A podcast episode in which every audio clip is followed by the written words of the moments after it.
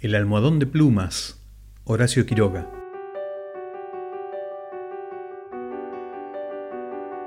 Su luna de miel fue un largo escalofrío. Rubia, angelical y tímida, el carácter duro de su marido heló sus soñadas niñerías de novia. Lo quería mucho, sin embargo, a veces con un ligero estremecimiento cuando, volviendo de noche juntos por la calle, echaba una furtiva mirada a la alta estatura de Jordán, mudo desde hacía una hora. Él, por su parte, la amaba profundamente sin darlo a conocer. Durante 3 meses, se habían casado en abril, vivieron una dicha especial. Sin duda, hubiera ella deseado menos severidad en ese rígido cielo de amor, más expansiva e incauta ternura, pero el impasible semblante de su marido la contenía siempre. La casa en que vivían influía un poco en sus estremecimientos.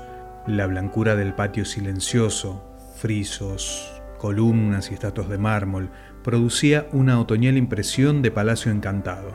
Dentro, el brillo glacial del estuco, sin el más leve rasguño en las altas paredes, afirmaba aquella sensación de desapacible frío. Al cruzar de una pieza a otra, los pasos hallaban eco en toda la casa, como si un largo abandono hubiera sensibilizado su resonancia.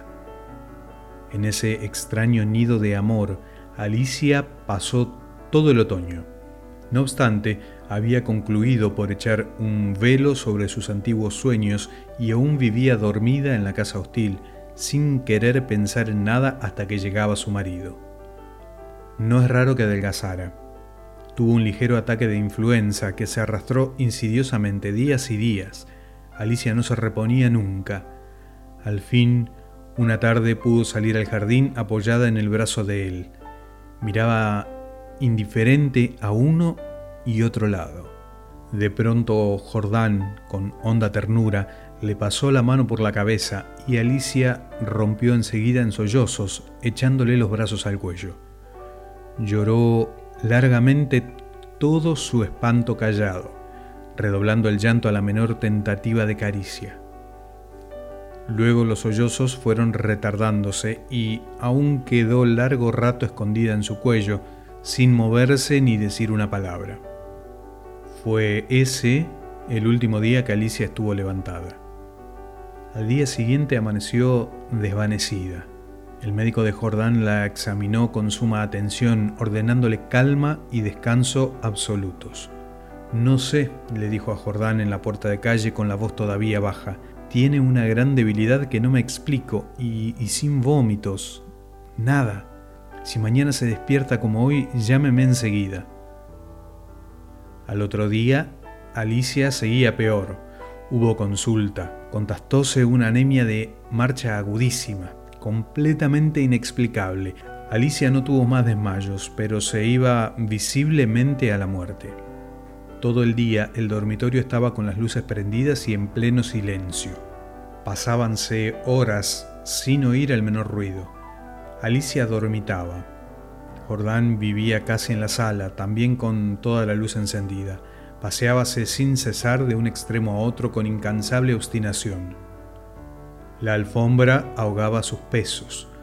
A ratos entraba en el dormitorio y proseguía su mudo vaivén a lo largo de la cama, mirando a su mujer cada vez que caminaba en su dirección. Pronto, Alicia comenzó a tener alucinaciones, confusas y flotantes al principio, y que descendieron luego a ras del suelo. La joven, con los ojos desmesuradamente abiertos, no hacía sino mirar la alfombra a uno y otro lado del respaldo de la cama. Una noche se quedó de repente mirando fijamente. Al rato abrió la boca para gritar, y sus narices y labios se perlaron de sudor. «¡Jordán! ¡Jordán!», clamó, rígida de espanto, sin dejar de mirar la alfombra. Jordán corrió al dormitorio, y al verlo aparecer, Alicia dio un alarido de horror. «¡Soy yo, Alicia! ¡Soy yo!». Alicia lo miró con extravío, miró la alfombra, volvió a mirarlo, y después de largo rato de estupefacta confrontación se serenó. Sonrió y tomó entre las suyas la mano de su marido, acariciándola temblando. Entre sus alucinaciones más porfiadas hubo un antropoide, apoyado en la alfombra sobre los dedos, que tenía fijos en ella los ojos.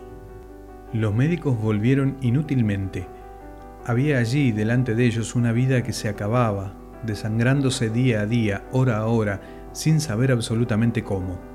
En la última consulta, Alicia yacía en estupor mientras ellos la pulsaban, pasándose de uno a otro la muñeca inerte. La observaron largo rato en silencio y siguieron al comedor. Psst, se encogió de hombros desalentado su médico. Es un caso serio, poco hay que hacer. Solo eso me faltaba, resopló Jordán y tamborilló bruscamente sobre la mesa.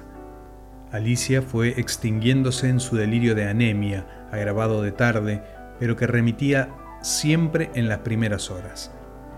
Durante el día no avanzaba su enfermedad, pero cada mañana amanecía lívida, en síncope casi. Parecía que únicamente de noche se le fuera la vida en nuevas alas de sangre. Tenía siempre al despertar la sensación de estar desplomada en la cama con 1.000.000 de kilos encima. Desde el tercer día, este hundimiento no la abandonó más. Apenas podía mover la cabeza. No quiso que le tocaran la cama, ni aún que le arreglaran el almohadón. Sus terrores crepusculares avanzaron en forma de monstruos que se arrastraban hasta la cama y trepaban dificultosamente por la colcha. Perdió luego el conocimiento. Los días finales deliró sin cesar a media voz.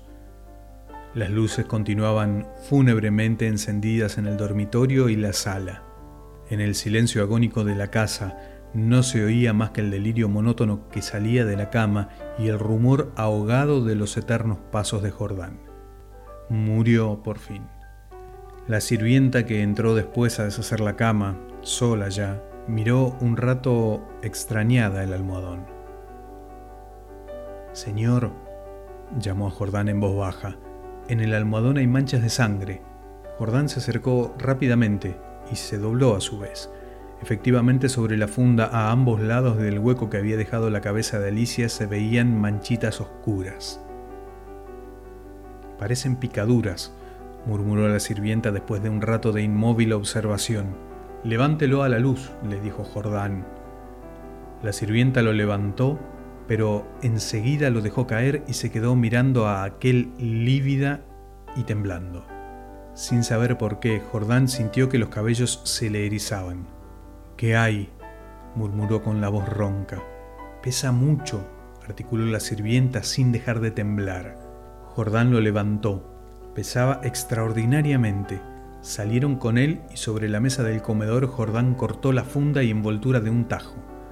Las plumas superiores volaron y la sirvienta dio un grito de horror con toda la boca abierta, llevándose las manos crispadas a los bandos.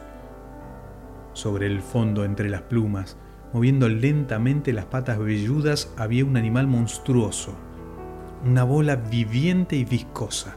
Estaba tan hinchado que apenas se le pronunciaba la boca. Noche a noche, desde que Alicia había caído en cama, había aplicado sigilosamente su boca, su trompa, mejor dicho, a las sienes de aquella, chupándole la sangre.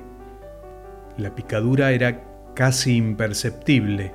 La remoción diaria del almohadón había impedido sin dada su desarrollo, pero desde que la joven no pudo moverse, la succión fue vertiginosa.